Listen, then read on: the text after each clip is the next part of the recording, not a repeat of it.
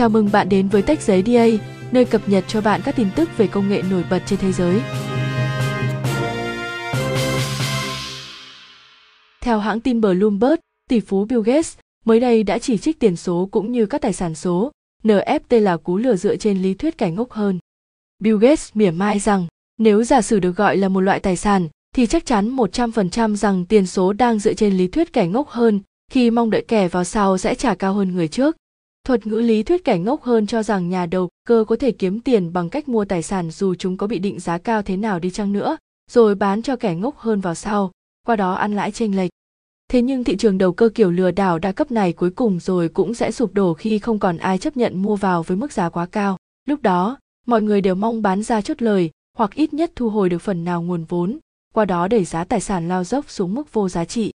Rõ ràng, những tài sản số hình con khỉ sẽ cải thiện thế giới một cách rõ ràng, nhà sáng lập Microsoft nói đầy châm biếm trong hội thảo về biến đổi khí hậu tại bang California mới đây.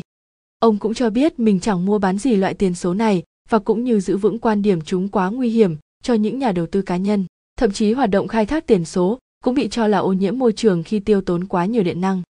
Bill Gates nói thêm tôi không đụng vào tiền số, tôi chẳng mua hay bán gì tiền số hết. Trên thực tế, câu chuyện Bill Gates phản đối tiền số đã làm dấy lên cuộc tranh cãi với Elon Musk kể từ năm 2021 khi bàn về tác dụng của đồng Bitcoin.